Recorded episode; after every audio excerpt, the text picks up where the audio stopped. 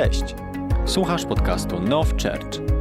Cieszymy się, że tutaj jesteś i wierzymy, że to słowo przyniesie nowe zwycięstwa do Twojego życia. Witam Was, kochani, bardzo, bardzo serdecznie i ogromnie się cieszę, że mogę tutaj być po raz kolejny z Wami i widzieć niektóre znajome twarze. E, Cieszę się i jestem wdzięczny Bogu za Now Church. Musicie wiedzieć, że naprawdę robicie niesamowite rzeczy, że, że słychać o Was. Nie tylko czuć, ale i słychać.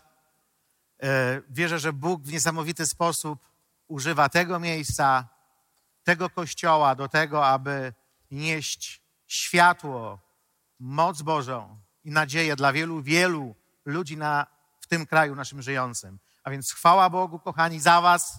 Możecie w tej chwili zaklaskać dla samego siebie. Dla tych, którzy mnie nie znają, mam na imię Tomek, od dwudziestu kilku lat e, jestem pastorem, szczęśliwym mężem tej oto pięknej niewiasty, która ma na imię Beata. Mam jeszcze dwie córki, Agata i Estera. Agata ma 18 lat, Estera 23. Wspaniałego zięcia, Dawida. No i psa. No i psa. I to, co wiecie, jest istotne, to jest to, że naprawdę jesteśmy e, zainspirowani Bogiem, kochamy Boga i kochamy ludzi. I wiecie, i wierzę, że chrześcijaństwo właśnie opiera się na, twu, na tych dwóch mocnych fundamentach.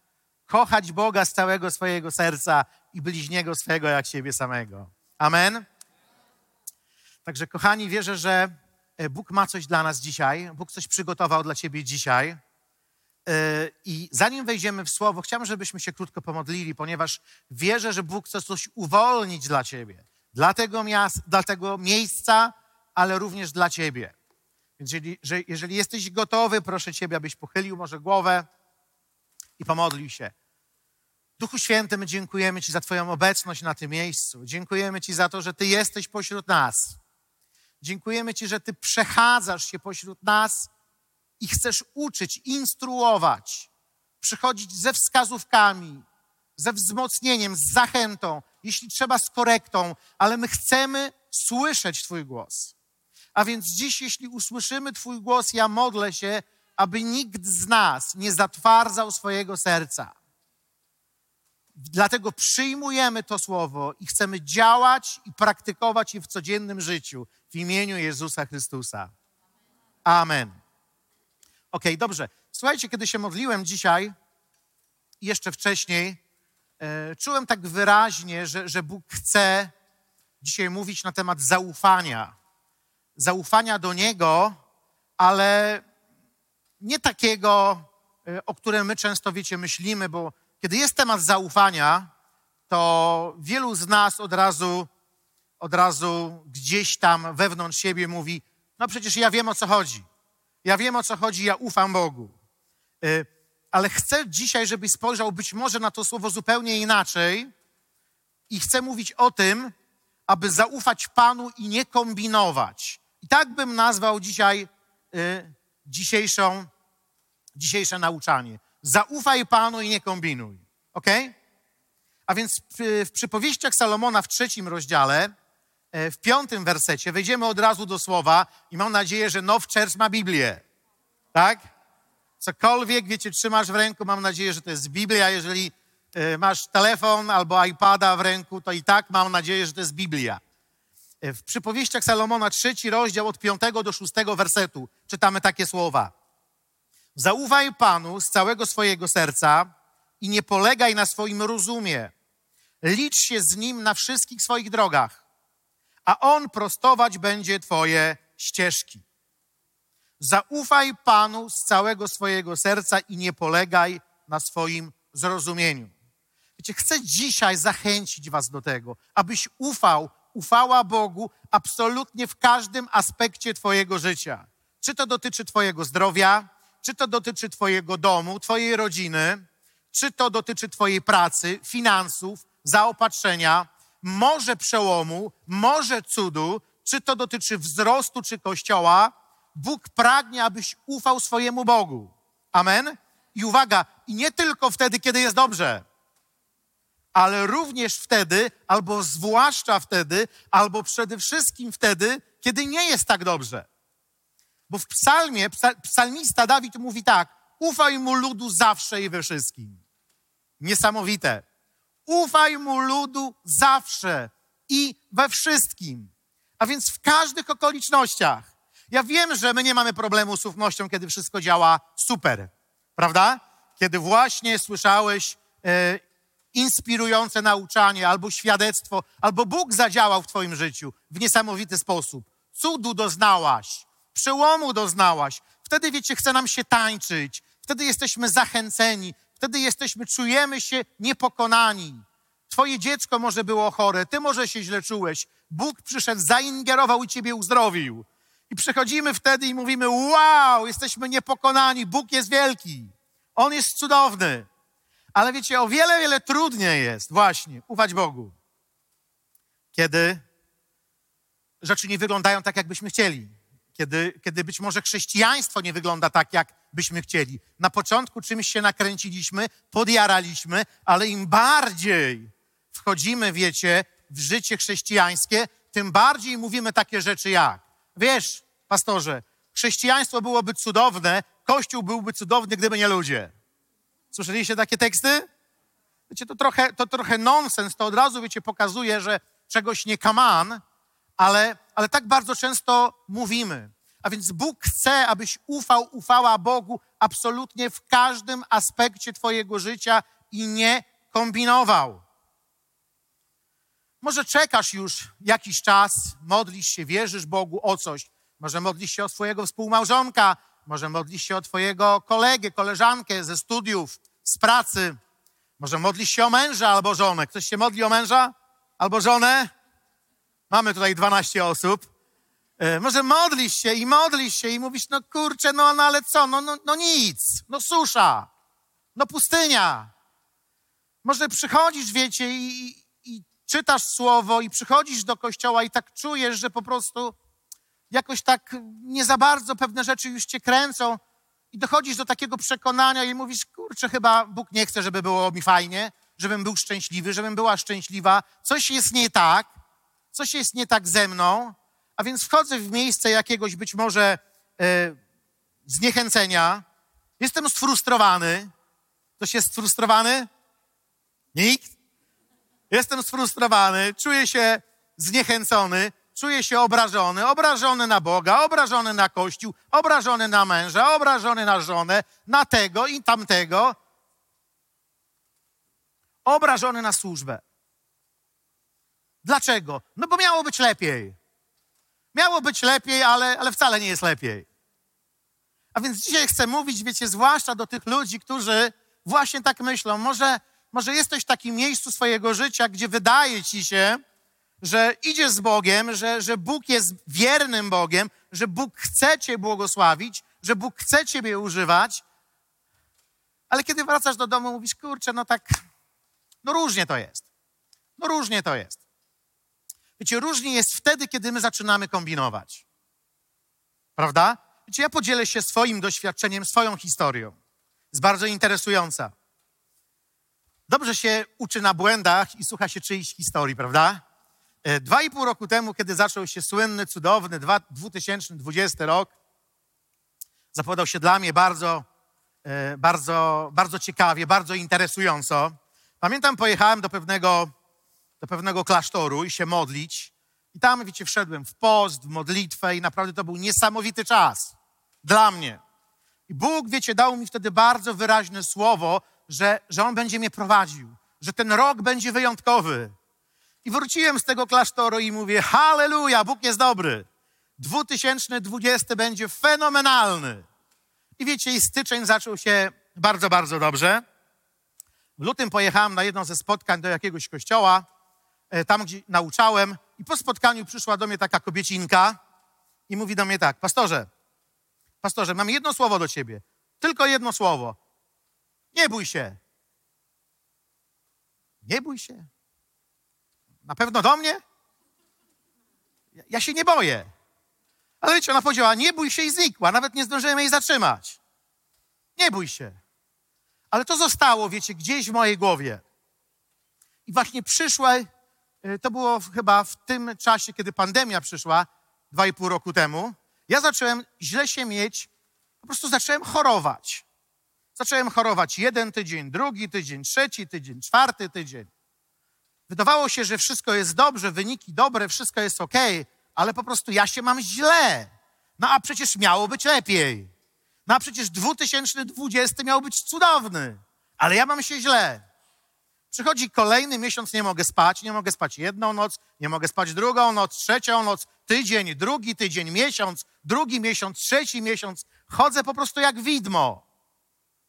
Mówię, Boże, o co chodzi? Przecież modliłem się, żebyś mnie prowadził, przecież modliłem się, powierzyłem Ci ten rok. Co się dzieje? Ja miałem jakiś swój scenariusz, jak ma wyglądać ten 2020 rok. Wiecie, kiedy my myślimy sobie i sobie, my potrafimy sobie rzeczy wykombinować, prawda? Kiedy masz słowo od Boga, to od razu, wiecie, masz scenariusz, jak to się wydarzy. A więc to będzie naprawdę exciting. 2020 będzie naprawdę rok przełomów. Ale ja tak się w ogóle nie czułem. Wiecie, więcej zacząłem mieć problemy z myślami. Ja zacząłem mieć problemy z myślami. Mówię, Boże, o co chodzi? Co się dzieje? Nie rozumiem, nie rozumiem tego. Jak mogę? Ja jestem sangwinikiem, więc jak ja mogę mieć problemy z trudnymi myślami, z depresyjnymi myślami nawet? Nie wiedziałem, co się dzieje. Jestem z wami szczery.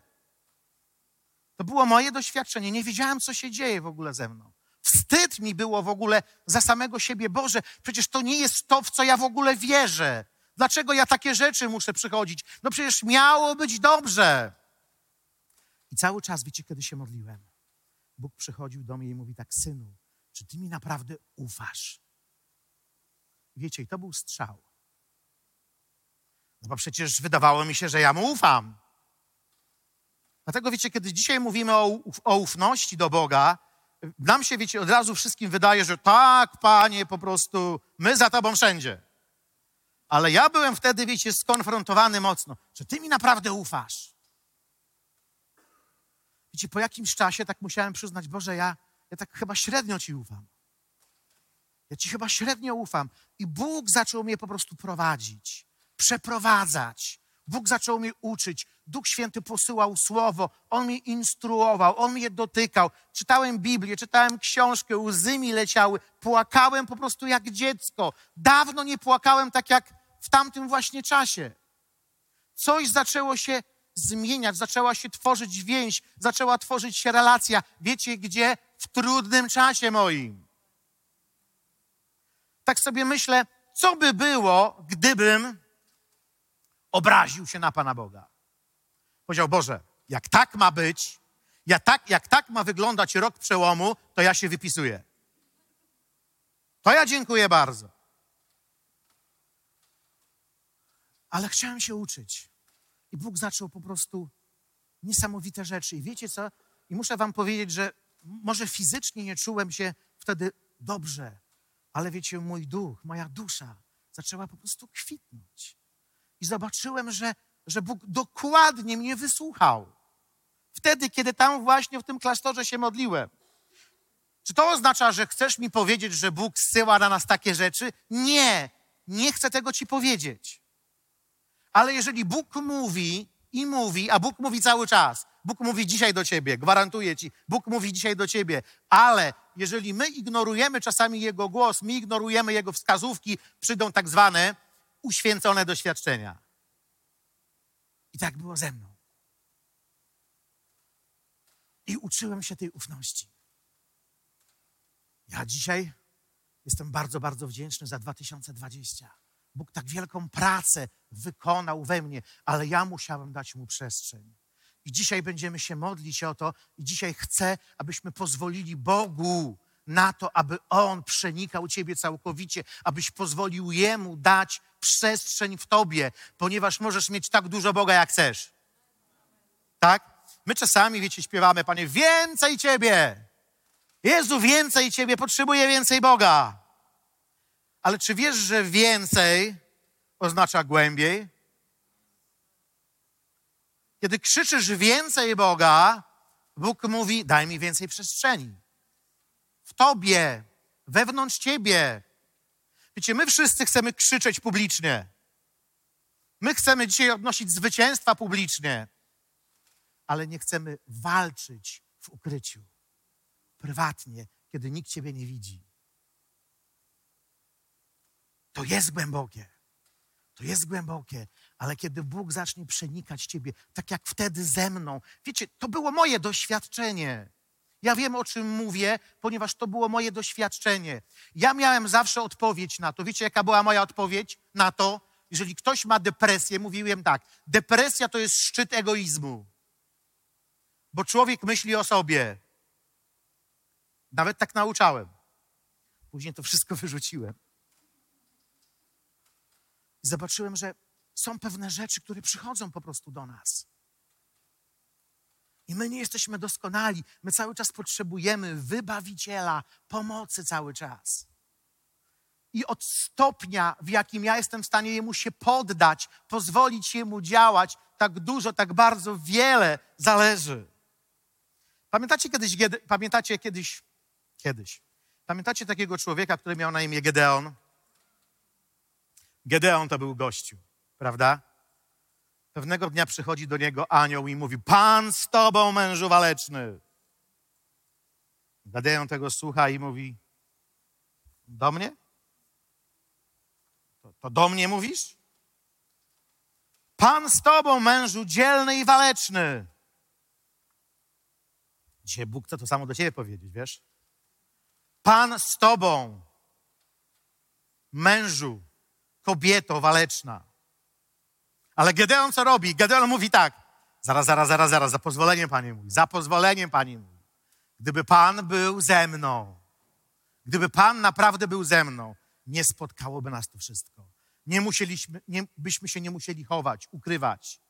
Byśmy nie musieli wcale tego doświadczać. Gdyby Bóg był ze mną, gdzież są te wszystkie cuda, o którym nam nasi ojcowie mówili? Kochani, dlaczego czasami jest gorzej w naszym życiu?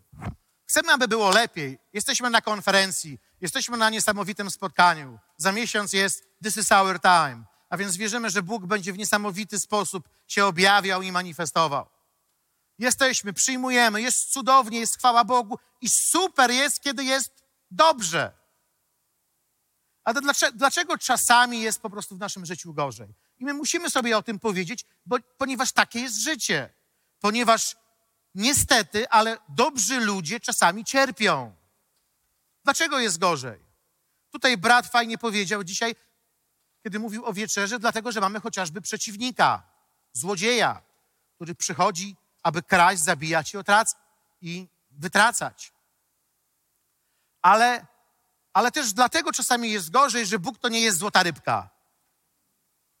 Cokolwiek sobie wymarzysz, cokolwiek będziesz chciał, to po prostu Bóg ci da. Bóg pobłogosławi Twoje zachcianki. Nie, Bóg nie pobłogosławi Twoich zachcianek i nigdzie tak nie jest napisane. Bóg pobłogosławi swój plan dla Twojego życia. A to jest różnica. A więc, kiedy Ty się otworzysz na Jego plan, kiedy Ty się po, poddasz Jemu planowi, Bóg wtedy będzie Cię błogosławił na tej drodze, w której On jest. Czy wiesz, że błogosławieństwo Boże jest w miejscu, w którym Ty potrzebujesz być? Dokładnie w tym miejscu. Kiedy idziesz tam, gdzie Bóg mówi Ci, abyś był, tam jest pełnia Jego błogosławieństwa. Niesamowite. A może odpowiedź, na którą czekasz? Modlisz się, wierzysz, stoi obok ciebie, siedzi obok ciebie, ale ty tego nie widzisz. A nie widzisz tego dlatego, że za bardzo polegasz na swoim zrozumieniu. Za bardzo kombinujesz, można powiedzieć. Rysując w wyobraźni formę, w jakiej Bóg miałby przyjść do Twojego życia. Pamiętam kiedyś pewnego usługującego amerykańskiego. Akurat miałem możliwość być w jego kościele i on opowiadał taką historię jak Bóg w ponadnaturalny sposób zamanifestował swoje uzdrowienie do najbliższych mu osób. Do córki, do jego żony i jego matki. W ponadnaturalny sposób Bóg przyszedł. Były to bardzo, już nie pamiętam nazwy tych chorób, ale to były bardzo, powiedzmy sobie, uciążliwe dolegliwości, które wymagały naprawdę cudu. I ten usługujący mówi: Wiesz, modliłem się, i za jednym razem uzdrowienie przyszło poprzez nałożenie rąk. Dokonało się. Ale w drugim przypadku przyszło, kiedy Kościół się modlił razem i zgodziliśmy się w wierze. Ale trzeci raz przyszło wtedy, kiedy moja matka pojechała do szpitala. I Bóg zaimigrował przez lekarzy. I teraz słuchajcie, powiedział coś takiego. Omal nie rozminąłem się z cudem, z Bożą odpowiedzią, ponieważ ja oczekiwałem, że Bóg będzie działał jak zawsze. Jak zawsze. Ponieważ ja oczekiwałem, że Bóg będzie działał jak zawsze. To jest, wiecie, niesamowite. To jest niesamowite. W przypowieściach Salomona czytamy takie słowa. Przewlekłe oczekiwanie sprawia sercu ból. Wiecie, ten usługujący mówi: Omal się rozminąłem z Bożym najlepszym dla mojego życia, ponieważ miałem źle ulokowane oczekiwanie. Ponieważ oczekiwałem nie odpowiedzi od Boga jako, moje, jako mojego źródła, ale oczekiwałem pewne, pewnego scenariusza, który miał się wydarzyć według mojej wyobraźni, jak ja sobie wyobraziłem pewne rzeczy. Przypowieści w 13 rozdziale, o którym czytamy, przewlekłe oczekiwanie sprawia sercu ból, lecz życzenie spełnione jest drzewem życia. W innym tłumaczeniu, podoba mi się to, tam jest napisane tak. Źle ulokowana nadzieja sprawia, że nasze serca są chore. Źle ulokowana nadzieja. Widzisz, niespełnione, źle oczeki złe oczekiwania, jakie mamy, albo źle ulokowane oczekiwania, jakie mamy, mogą pozbawić nasze radości życia. Mogą pozbawić nam, że nam się po prostu w ogóle nic nie chce. Mogą spowodować wypalenie, mogą spowodować zawód, utracą nadzieję, utratą nadziei mogą, mo, mogą spowodować. Mogą również, wiecie, sprawić, że staniesz się wręcz sparaliżowany.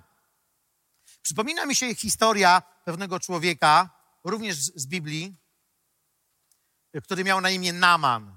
Naman był niesamowitym gościem, bardzo znamienitym, był dowódcą e, wojsk e, króla aramejskiego i pewnego, wiecie, dnia zachorował. Zachorował na trąd.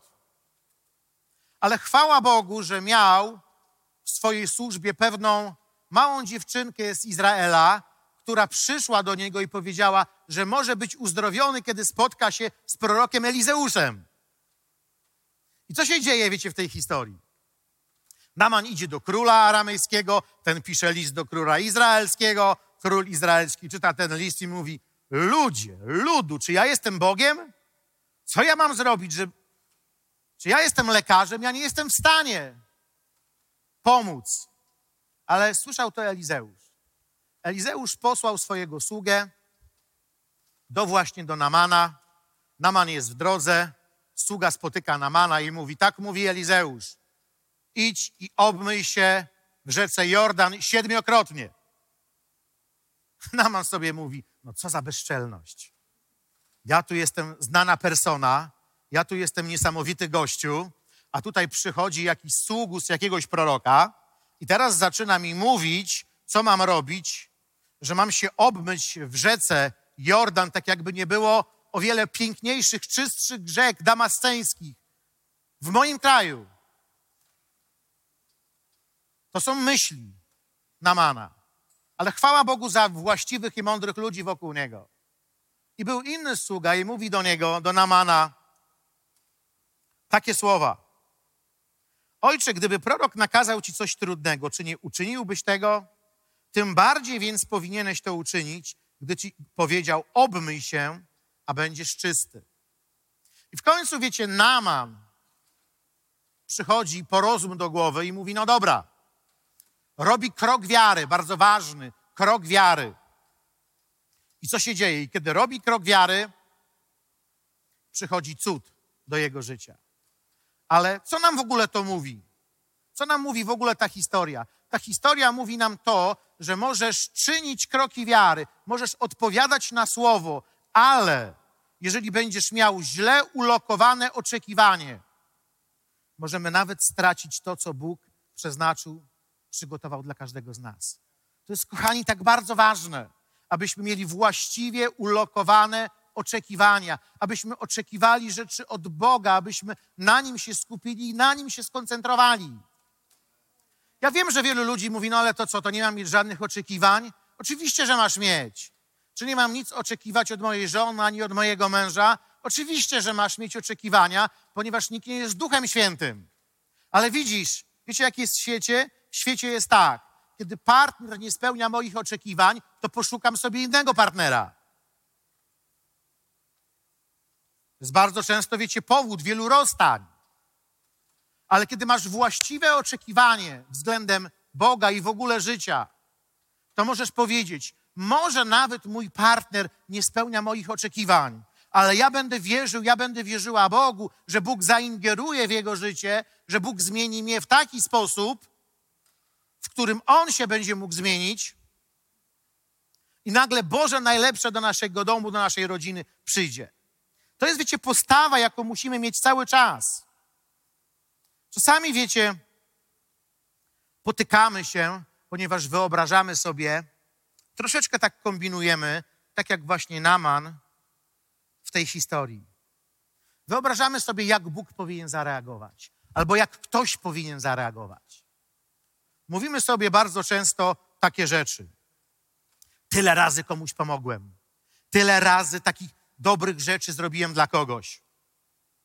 Teraz, kiedy ja jestem w potrzebie, teraz, kiedy ja potrzebuję, no może się ktoś odwdzięczy. Prawda? Albo tyle się nacharowałem w tym kościele. Pastor to powinien mnie na rękach nosić. Tyle robię w tym kościele. A nawet do mnie nie zadzwoni. Więc co?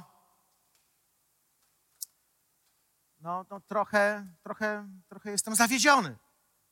Czy ja pamiętam, jak miałem problemy finansowe, zwłaszcza na początku, wiecie, służby. Kiedyś miałem dobrą, intratną pracę, posadę.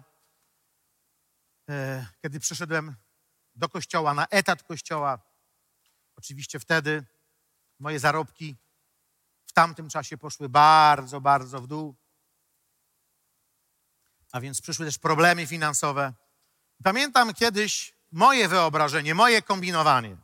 Zamiast ufać Bogu, wiecie, jak wyglądała moja kombinatoryka? To jest, wiecie, dobry przedmiot na studiach. Myślę, że my Polacy byśmy go celująco zdawali. My umiemy kombinować. Sobie pomyślałem tak, ten gościu tam, ten chłopak, on ma dobrą pracę w Niemczech, dobrym samochodem jedzie, on by mógł sobie, on by mógł mi pomóc. Wiecie, serio tak myślałem. On by mógł mi pomóc. Bo on ma możliwości. Tylko, że on pojęcia o tym nie miał. On nie miał o tym pojęcia, a ja byłem zawiedziony, że on mi nie pomaga. Dlaczego? Ponieważ miałem źle ulokowane oczekiwanie, ponieważ wykombinowałem sobie coś. I wiecie, i tak się dzieje w wielu, wielu, wielu miejscach. Czasami najlepszą rzeczą, którą Bóg może zrobić dla Twojego życia, posłuchajcie, bo to jest dobre. Najlepszą rzeczą, jaką Bóg może zrobić dla Twojego życia, to doprowadzić Cię do miejsca rozczarowania. Kryzysu.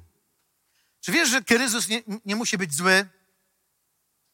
Kryzys, rozczarowanie to nie musi być zły stan kiedy jesteś na tyle pokorny i poddany, aby się uczyć. Aby w końcu przyjść w tym kryzysie, tak jak ja wtedy, kiedy moje ciało odmawiało mi posłuszeństwa, kiedy ja w tym momencie przyszedłem do Boga i musiałem powiedzieć: Boże, ja chyba czegoś nie rozumiem, ja chyba czegoś jeszcze nie chwytam. Ja myślę, że czasami Bóg czeka, aż dojdziemy do miejsca całkowitego wypalenia i rozczarowania, po to, abyśmy w końcu mogli naprawdę za nim pójść i za nim podążać. Ale to nie jest fajne miejsce. Apostoł Paweł mówi: Doprawdy, byliśmy już całkowicie pewni, że śmierć nasza jest postanowiona, abyśmy nie na sobie samym polegali. Ale na kim? Na Bogu, który wzbudza umarłych. Doprawdy doszliśmy już do kresu możliwości. Doprawdy doszliśmy już do takiego miejsca, w którym była ściana już, w którym zderzyliśmy się ze ścianą. Czy zderzyłeś się kiedyś ze ścianą? Kiedy byłeś w takim miejscu, gdzie już po prostu wydaje ci się, że już dalej już po prostu nie możesz, dalej już się nie da. Może wy dzisiaj jako wspólnota stoicie przed jakąś ścianą i wydaje się, że dalej się nie da, ale Bóg mówi dzisiaj do was: zaufaj mi i nie kombinuj, a ja poprowadzę was dalej i wyprostuję wasze ścieżki. Kurczę, będę mówił do tego rzędu, dobra? On jest bardziej, bardziej aktywny, tak? Do was będę mówił. Ulokujmy nasze zaufanie tam, gdzie powinno być. Gdzie? W Nim. W Nim. Nie kombinujmy. Szukajmy Boga i Jego mądrości w każdym sezonie. Naszym zadaniem jest ufać Bogu, a Bożym zadaniem wybrać odpowiednią formę, w jakiej On przyjdzie i zaspokoi twoje, Twoją potrzebę. My potrzebujemy ufać, kropka.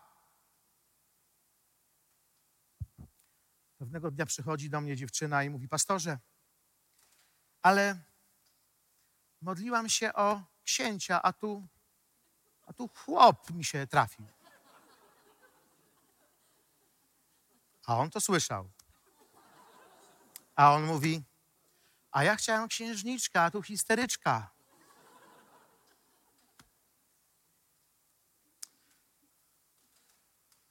Czasami, wiecie, wierzymy o, o dom, wierzymy o swoją rodzinę, a tu same problemy, a miało być lepiej. To, co powiedziałam na początku, łatwo jest krzyczeć i wielbić Boga, kiedy jest wszystko ok, kiedy jest wszystko dobrze, ale potrzeba naprawdę zaznajomienia z Bogiem, kiedy krzyczysz w miejscu swojego największego kryzysu.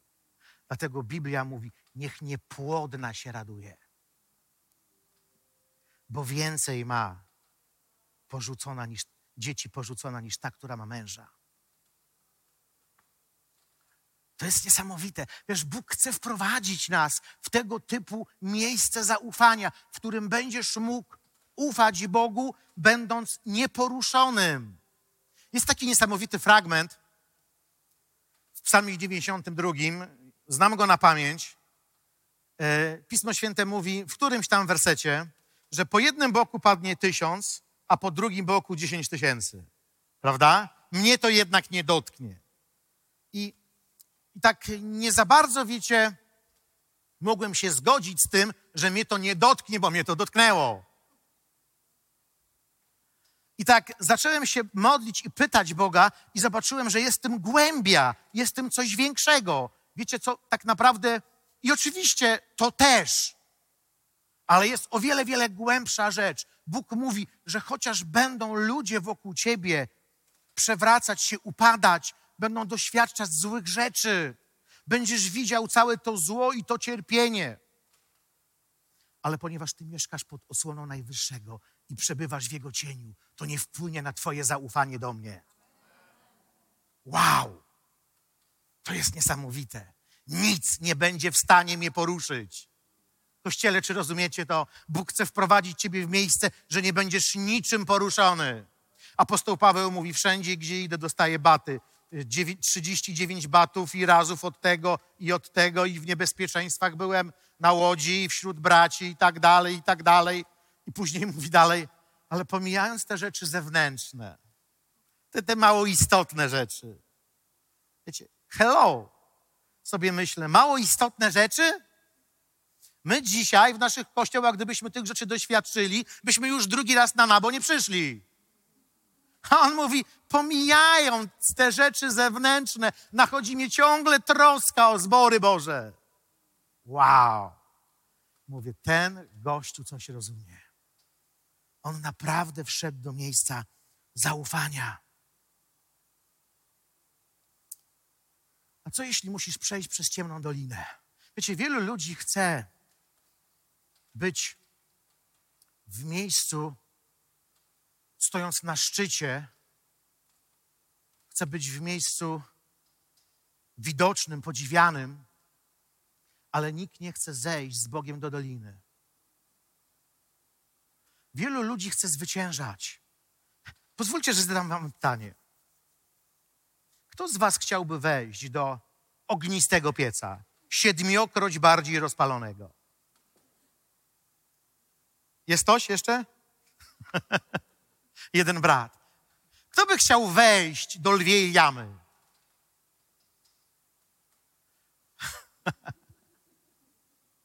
Ale wiecie, Bóg poprowadził tych ludzi w to miejsce i był z nimi. I Jego obecność w tym miejscu, w tym czasie, to co dzisiaj śpiewaliśmy na uwielbieniu, Jezus wystarczy.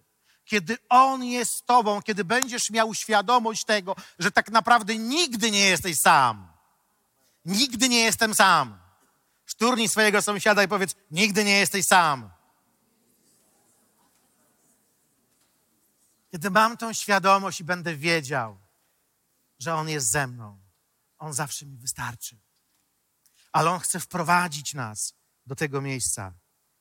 Dawid mówi: Choćby moi wrogowie rozłożyli się wokół mnie obozem, nie przestraszy się moje serce, choćby rozpalili przeciwko mnie wojnę, nawet wtedy, nawet wtedy co? Nawet wtedy będę ufał. Zatem możesz ufać Bogu, nawet powinieneś, powinienaś, powinnaś we wszystkim. Nawet wtedy, kiedy to, co się dzieje w Twoim życiu, nie ma w ogóle sensu. Nawet wtedy, kiedy nie rozumiesz tego, co się dzieje w Twoim życiu, powinieneś ufać Bogu, że On wyprostuje Twoje ścieżki, że On dalej Ciebie popro poprowadzi, że On uporządkuje ten bałagan, tylko nie kombinuj. Powiesz Panu swoją drogę, zaufaj Mu, a On wszystko dobrze uczyni. No dobrze, a co jeżeli nic nie uczyni? To dalej Mu ufaj. Wejdź z Nim do łodzi i połóż się w czasie sztormu, w czasie burzy Twojego życia, będąc skoncentrowanym cały czas na Nim, na Jego obecności. A co jeżeli się nic nie zmieni? Nie przestawaj Mu ufać. Uwaga, i bądź otwarty na to, co Bóg chce uczynić w Twoim życiu. Bo On może poprowadzić Ciebie do pewnej zmiany, do pewnego zawrócenia z pewnej drogi. Może poszedłeś za daleko, może zepsułeś coś, może potknąłeś się, może coś ci się przydarzyło. Złego, może miałeś złe wyobrażenie, kiedy wrócisz, kiedy zawrócisz do Boga. Bóg powiedział, że On podejmie działanie i On wyprostuje Twoje drogi i Twoje ścieżki.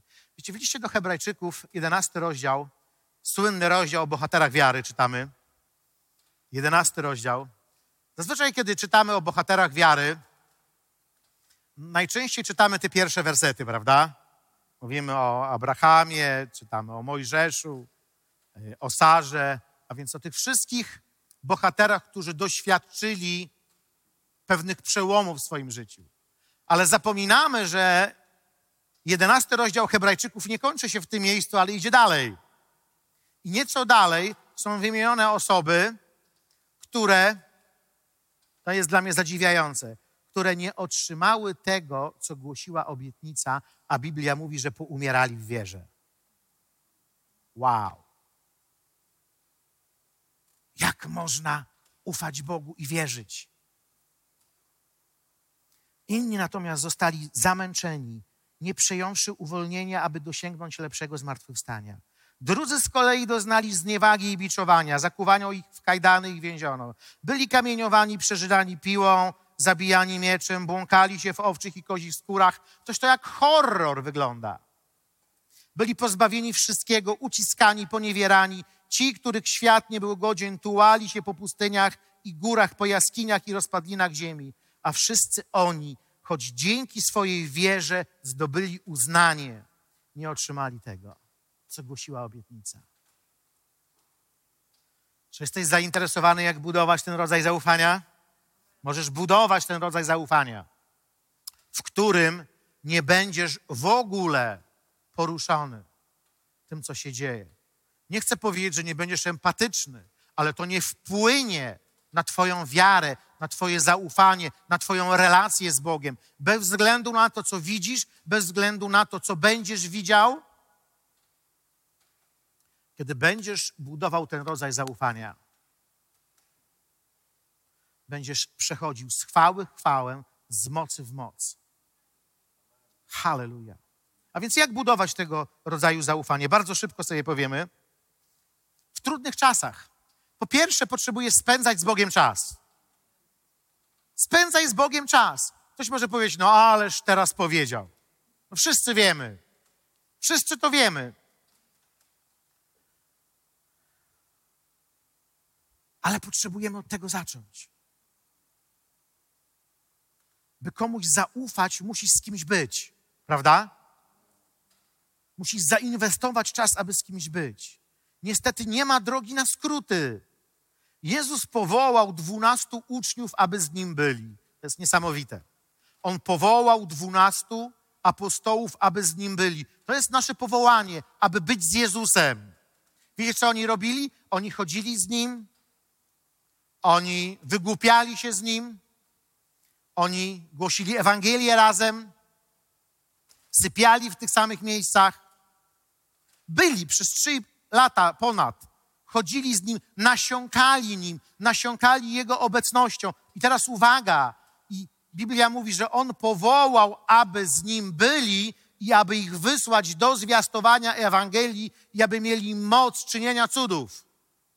A więc co nam to mówi? To nam to mówi, że potrzebujesz być z nim nie dla samego bycia, ale potrzebujesz być z nim, potrzebujesz nasiąkać nim, aby później pójść do zgubionego świata i czynić i kontynuować dalej służbę Jezusa Chrystusa. Od tego zaczynamy. Przychodzę do Niego i nasiąkam nim.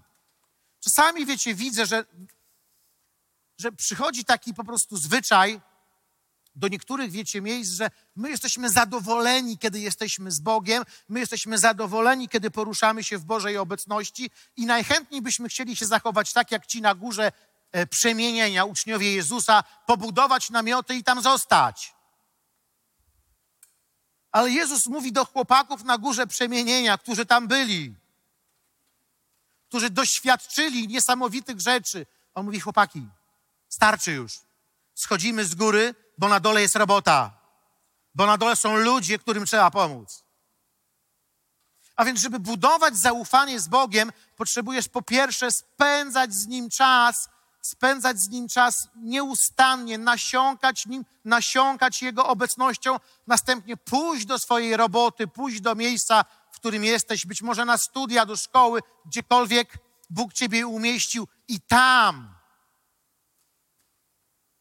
kontynuować służbę Jezusa Chrystusa. To jest absolutnie fundamentalne. Dzisiaj, jak nigdy wcześniej, potrzebujemy zawalczyć o ten czas z Bogiem, ponieważ mamy wiele rozpraszaczy. Pastor Sara właśnie kiedyś chyba nauczała na temat rozpraszaczy tutaj u Was w kościele. Ale mamy tak wiele rozpraszaczy. Wiecie, dzisiaj, w dzisiejszym świecie, bycie zajętym jest normą. Nie przyjdę do kościoła, bo jestem zajęty, bo pracuję, bo nie mam czasu. Jestem zajęty, bo prowadzę firmę. Ja też prowadzę firmę. Ale to jest dobra wymówka. Dla mnie to była, wiecie, wymówka, ponieważ to świadczyło o mojej produktywności. Ja mówiłem, wiesz, ja nie mam czasu, ja jestem zajęty, ja jestem osobą produktywną, ja nie mam czasu. I się dobrze z tym czułem. Ale kiedy schowasz się za tą wymówką, nie mam czasu, nie będziemy mogli doświadczać najlepszych rzeczy, które Bóg ma dla nas.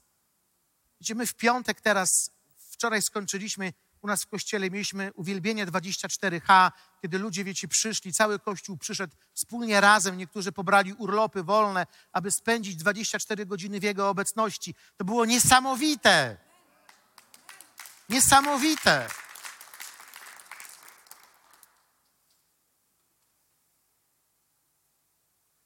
Jesteś zajęty albo masz wędrujący umysł. Wiecie, co to znaczy wędrujący umysł? Siedzisz, słuchasz teraz i mówisz, gościu, już kurczę, długo. KFC mi zamknął albo kebab się skończy. Wiecie, siedzimy i myślimy w ogóle, skupieni, w, od, odjeżdżamy w ogóle.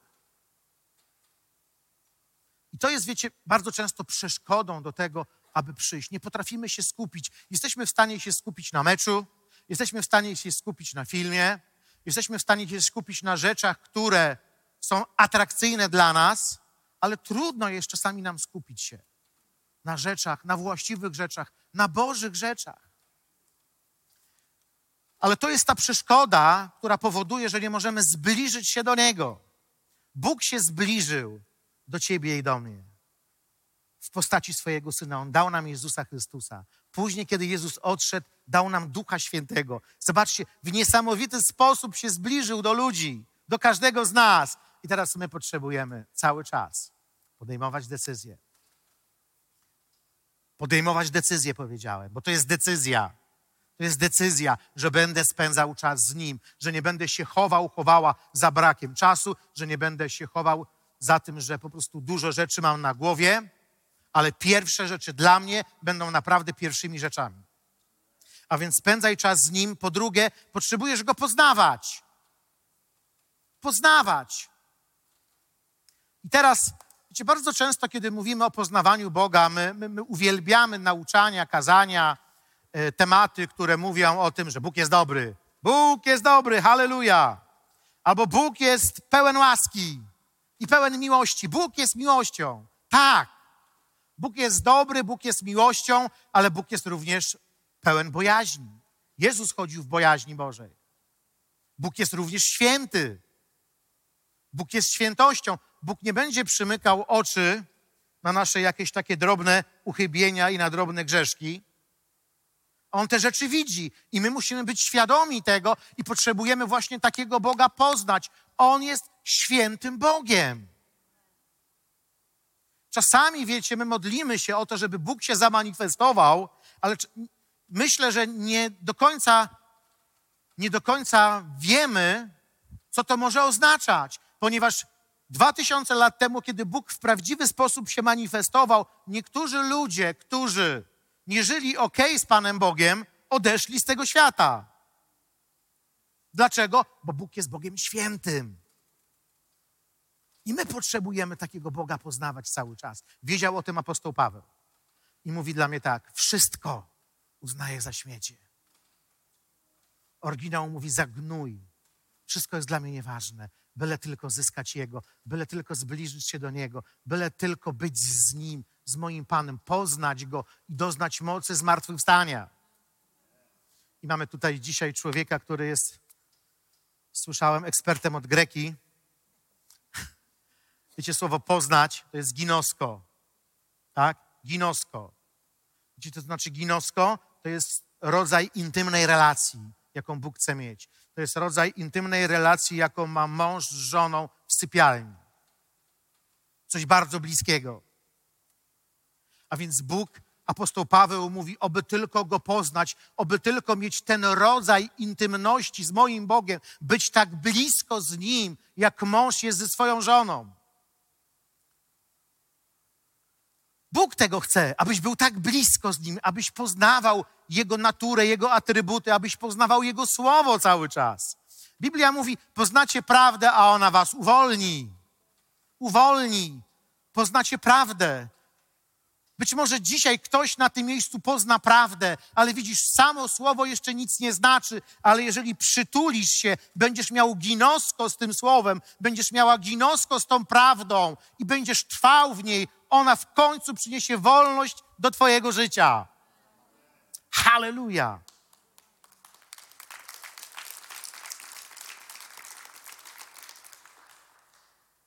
Kiedy będziesz spędzał z nim czas i będziesz go poznawał, poznawała, z radością jemu się poddasz. To, to jest konsekwencja tego. kiedy spędzasz z kimś czas i go poznajesz, zaczynasz coraz bardziej mu ufać, poddajesz się jemu. Wiecie, poddanie jest taką niesamowitą rzeczą. Ja wiem, że dużo mówicie tutaj u was w kościele na temat mocy poddania, ale to jest niesamowita rzecz. Tylko to się nie zaczyna od poddania.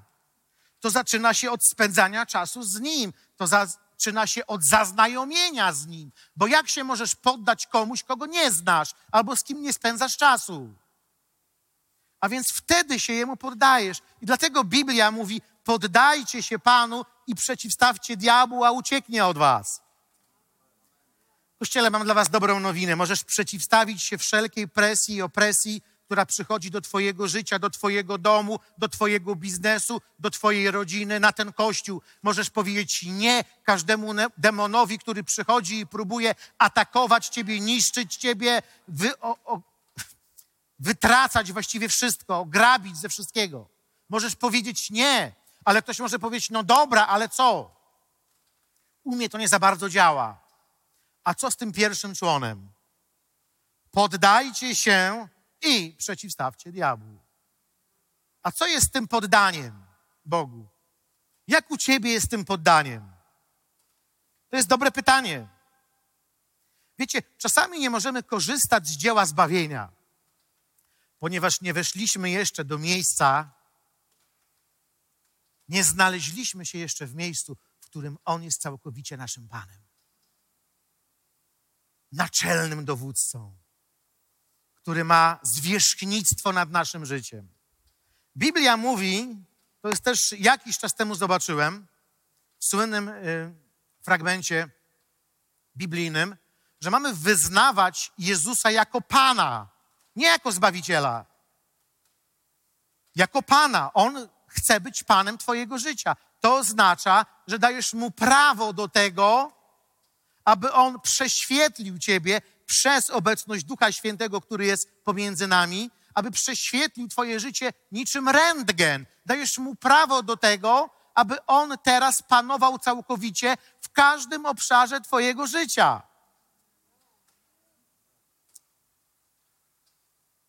Chcemy panować w życiu, mieć autorytet, prawda? Ale nie zawsze chcemy pozwolić, aby on panował w nas samych. Dlatego mamy tak wielu krzykaczy na ulicach dzisiaj w naszym kraju, którzy idą i krzyczą i wydaje się, że robią niesamowitą zadymę, a później wracają do swojego domu i biją swoje żony. U. Tak to wiecie, działa, kiedy my nie pozwalamy Jemu dalej pracować w nas kiedy mu nie poddajemy naszych humorków, naszych emocji, kiedy, mu nie za, kiedy my nie zapraszamy Jego do, do naszej duszy, tam gdzie wiecie, jest wszystkie, wszystkie te rzeczy, które wydarzyły się nam w przeszłości, wszystkie te traumy, bóle, rany. Czy wiesz, że Bóg chce mieć dostęp do tych rzeczy? On chce przyjść i dotknąć Ciebie i prawdziwie uleczyć i uzdrowić? On chce to robić cały czas, nieustannie, ale potrzebujesz przyjść do Niego. Pastor Wojtek, który tutaj przyjeżdża, powiedział kiedyś takie zdanie: Panie, nie wkładaj nic więcej do mojej dłoni, jeżeli najpierw czegoś nie dokonasz w moim sercu. Wow, ciekawe, prawda? A Joyce Meyer miewa takie powiedzenie: Mamy autorytet nad diabłem, mamy autorytet nad mocą ciemności, a nie możemy pokonać ciastka.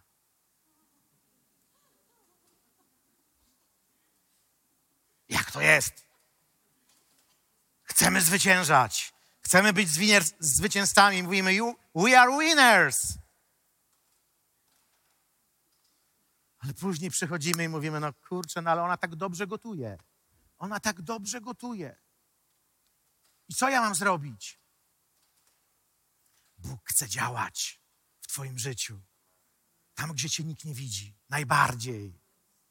Nawet nie tutaj, ale najbardziej tam, gdzie cię nikt nie widzi. Kiedy pójdziesz do swojego domu, kiedy pójdziesz do, swojego, do swojej rodziny, do swojej żony, do swoich rodziców, do szkoły, kiedy otworzysz się przed nim, kiedy dasz jemu przestrzeń do tego, aby on mógł działać w twoim życiu, on tam prawdziwie będzie uwielbiony.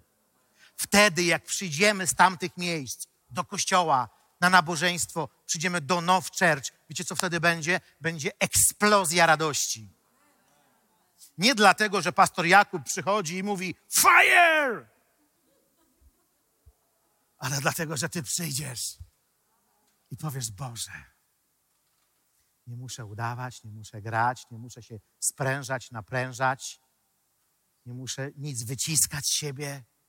Po prostu podnosisz ręce, go wielbisz i to płynie po prostu z ciebie. I to płynie. Dlaczego? Bo największe bitwy, największe przełomy, kochani, dokonują się w naszych domach. Tutaj będziesz zainspirowany, tutaj chwycisz coś, tutaj doświadczysz jakiegoś ognia, ale Bożym planem jest to, abyś wziął to do swojego domu, do swojej rodziny, do swoich dzieci i zaczął to praktykować. On wie lepiej, czego potrzebujesz, niż ty sam. I co może prawdziwie ciebie uszczęśliwić. Więc nie dyskutuję już z nim. Po tym moim doświadczeniu nie dyskutuję już, Boże, a dlaczego? A dlaczego to mi się przydarzyło? A dlaczego mi się samochód zepsuł? A dlaczego te rzeczy takie złe przydarzają się dobrym ludziom, takim jak ja? dlaczego i dlaczego? Nie dyskutuję już. Dzisiaj wiem, że moje życie jest w Jego dłoniach i nawet kiedy coś nie dzieje się według mojego scenariusza, ja ufam Bogu, bo wiem, że On jest po mojej stronie. Halleluja. Wiecie, jaka to jest wolność? To nie jest gra, to jest wolność, do której Bóg chce nas wprowadzić. Pouczę Ciebie i wskażę Ci drogę, którą masz iść. Będę Ci służył radą, a moje oko spocznie na Tobie. Wow. Pouczę Cię. Kościele, Bóg chce Was pouczyć, poinstruować odnośnie rzeczy, które będziecie robić. On chce Was dalej poprowadzić. On chce przychodzić ze wskazówkami do Waszego życia. On chce przychodzić ze wskazówkami cały czas do Twojego życia. I Jego oko spocznie na Tobie. Będzie cały czas skupione, skoncentrowane na Tobie, ponieważ On wie, On wie, że znalazł serce, które jest poddane Jemu. Znalazł serce, które Jemu ufa. Wiecie, tego potrzebujemy w tym kraju. Tego potrzebujemy. Poddanych serc, które wchodzą do całkowitego miejsca zaufania z Nim. Za chwilę będziemy się modlić. Ale chcę rzucić Wam wyzwanie i zachęcić Was do czegoś. Pozwól Bogu wybrać, w jaki sposób On ma Ciebie prowadzić. Pozwól Bogu wybrać, w jaki On ma sposób prowadzić Twój dom, Twoją rodzinę, Twój biznes. Błagam Ciebie, nie polegaj na swoim zrozumieniu. Ale wiesz, pastorze, ale mnie zawsze Bóg tak prowadził. Zawsze jak przychodziła Boża obecność, to miałem ciary na całym ciele. Zawsze tak było. Kiedy modliłem się od razu, Bóg mnie wysłuchiwał. Nie chowaj się za, za słowem zawsze. Ja również mogę, mówiłem do mojej żony, zawsze mówiłem do mojej żony, że ją kocham.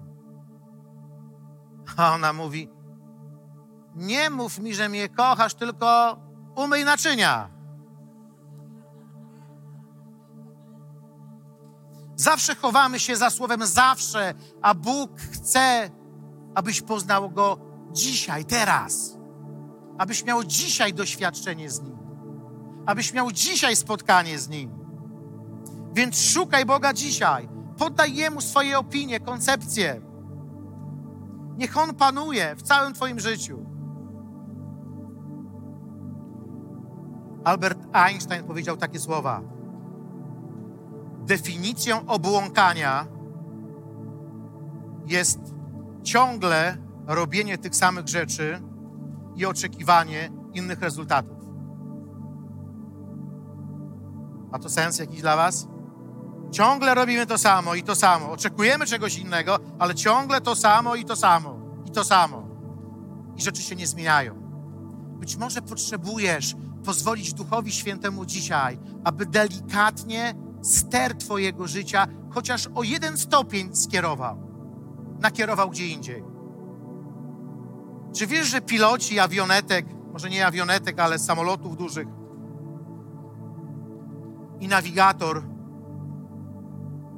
tak oni mówią, że wystarczy, że kiedy nawigację ustawisz i zmienisz kurs o jeden stopień tylko, możesz wylądować na zupełnie innym kontynencie, zupełnie gdzie indziej, w innym miejscu.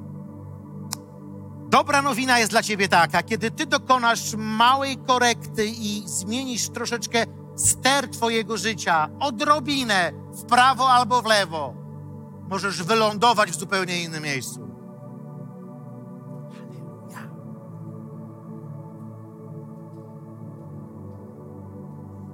Może muszę zmienić nastawienie. Może potrzebuję przestać krytykować, przestać źle myśleć o innych ludziach. Może potrzebuję przestać zmieniać kościoły jak rękawiczki. Może potrzebuję przestać źle ulokowywać swoje oczekiwania.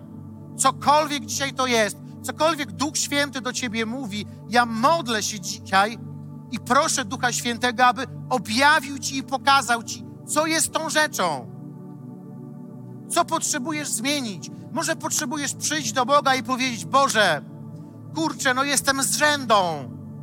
Jestem z rzędą, którego Boże może nikt nie lubi i z którym trudno wytrzymać, ale mam już dość takiego życia. Ja przychodzę dzisiaj do Ciebie przed Twój tron i proszę Ciebie, abyś rozprawił się z tymi rzeczami. Mam już dość takiego życia. Nie chcę tak żyć.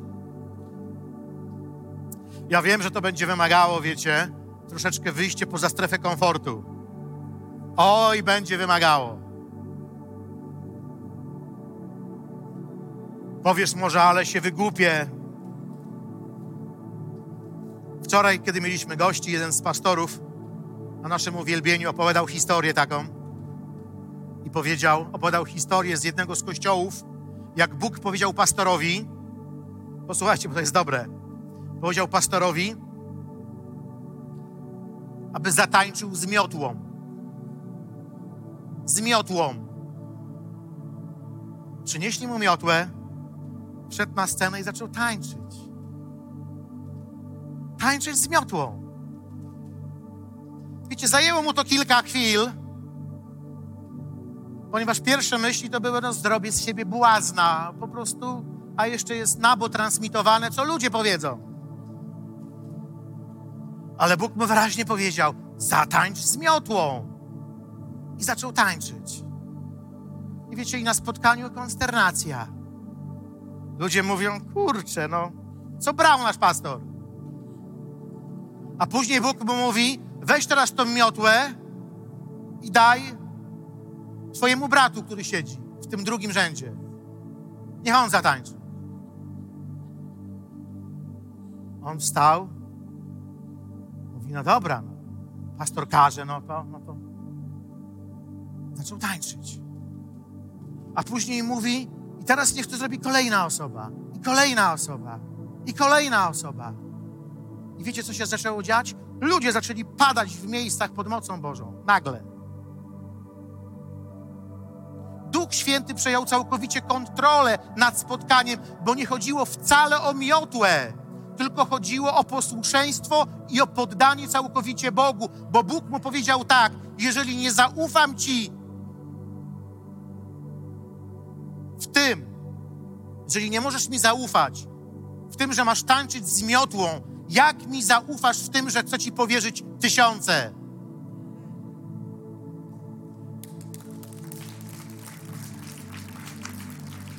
A więc, kochani, ja, będziemy się teraz modlić. Będziemy się modlić teraz. Yy, chciałbym, żebyśmy powstali, ale chciałem zachęcić Ciebie do czegoś. Jeżeli Bóg do Ciebie mówił, jeżeli Bóg posyłał do Ciebie to słowo, chciałbym, żebyś w jakiś sposób odpowiedział na to słowo. Chciałbym, byś podjął, podjęła decyzję dzisiaj. Może to jest kwestia właśnie zaufania, może to jest kwestia tego, że za dużo kombinujesz, za dużo kumasz, polegasz na swoim zrozumieniu. Może to jest kwestia tych oczekiwań, a może to jest kwestia jakiejś drobnej zmiany. Może Duch Święty mówi ci: Słuchaj, nie możesz tego robić już. Nie możesz tak żyć. Nie możesz oglądać tych programów, nie możesz robić tych starych rzeczy ciągle na nowo, które ciebie niszczą. Nie możesz mówić źle o innych ludziach. Widzisz, może to jest maleńka zmiana, ale ta maleńka zmiana może uczynić przełom dla Twojego życia. I kiedy wyjdziesz z miejsca komfortu i odpowiesz na to i poddasz się Jemu, i będziesz Jemu posłuszny, Bóg może uwolnić coś w Twoim życiu. Duchu Święty, ja modlę się dzisiaj. Ja modlę się dzisiaj o całe to zgromadzenie, o Kościół w Warszawie. Ja modlę się, abyś przyszedł dzisiaj do każdego z nas. Teraz na tym miejscu. My wołamy dzisiaj do Ciebie. My zapraszamy dzisiaj, Duchu Święty, Ciebie. Przyjdź. Przyjdź do mojego życia, przyjdź do mojej sytuacji, przyjdź do mojego bałaganu, przyjdź do mojego chaosu, przyjdź do mojego bólu, przyjdź do mojej traumy, do mojego rozczarowania. Przyjdź i pomóż mi się z tym rozprawić. Nie chcę już tak dłużej żyć. Chcę ufać Tobie, chcę wejść do miejsca całkowitego zaufania i ufności, w którym mogę powiedzieć: Ja i mój Pan to większość. Duchu Święty, przyjdź i przenikaj dzisiaj teraz każdą osobę na tym miejscu. Posyłaj swoje słowo, zapieczętuj to słowo w każdym z nas, tak abyśmy wiedzieli wewnątrz siebie, komu zawierzyliśmy, za kim idziemy, tak abyśmy mogli doświadczać Ciebie coraz bardziej każdego dnia. Chcemy być zadziwieni przez Ciebie.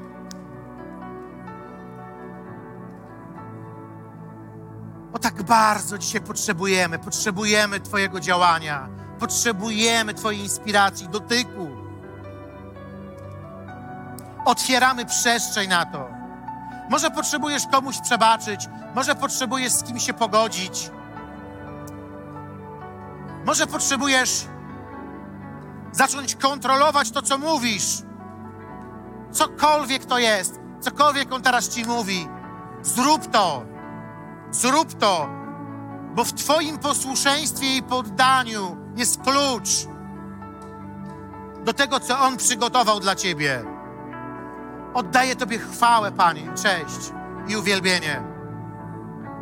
Halleluja! Halleluja! Halleluja! Halleluja! Kościele Now Church, dzisiaj chcę Ci powiedzieć, że Bóg chce Was poprowadzić dalej. I On Was poprowadzi. I On Was poinstruuje. I On pokaże, co macie robić. On pokaże Wam kolejne kroki, na, które macie realizować w życiu, jako Kościół. On chce to zrobić. Jego oko spocznie na Was i spoczywa na Was cały czas. Zaufajcie Mu w tym wszystkim. Wypuśćcie być może pewne rzeczy ze swoich rąk. Przestańcie kombinować, jeśli tak jest, i zaufajcie Mu. I zawołajcie: Ty tylko mnie poprowadź. Ty tylko nas poprowadź. Duchu Święty, modlę się, Panie, abyś przyszedł z siłą przybicia, z wielką siłą przybicia tego domu, tego miejsca. Ja modlę się, aby ten głos i ten dźwięk, który jest tutaj w tym miejscu, rozlega się w tym miejscu, aby on wyszedł poza ściany tego budynku. Aby ci ludzie, którzy dzisiaj tutaj stoją, kiedy wyjdą z tego miejsca, byli, jakby byli spuszczeni ze smyczy. Poszli do miejsc, w którym jest ciemność i byli głosem nadziei, byli głosem odbudowy, byli głosem zwycięstwa, byli głosem pasji, miłosierdzia. Duchu Święty, działaj, przepływaj przez tą wspólnotę, przez tych ludzi, i dokonuj niesamowitych rzeczy. Niech ludzie w mieście mówią, ci, co uczynili zamęt, zadymę w całej Warszawie, wszędzie się rozpieszkli. Idą, chodzą w mocy Bożej i dokonują wielkich dzieł. Halleluja! Zaklaskajmy, kochani, dla Niego.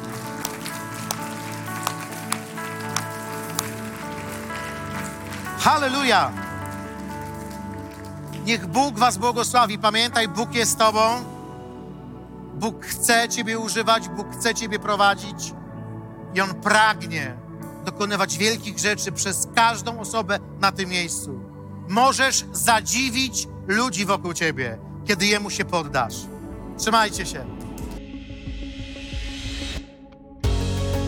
Dziękujemy, że byłeś z nami. Jeśli chcesz dowiedzieć się więcej o naszych działaniach lub nas wesprzeć, zapraszamy Cię na www.nationsonfire.org ukośnik nowchurch.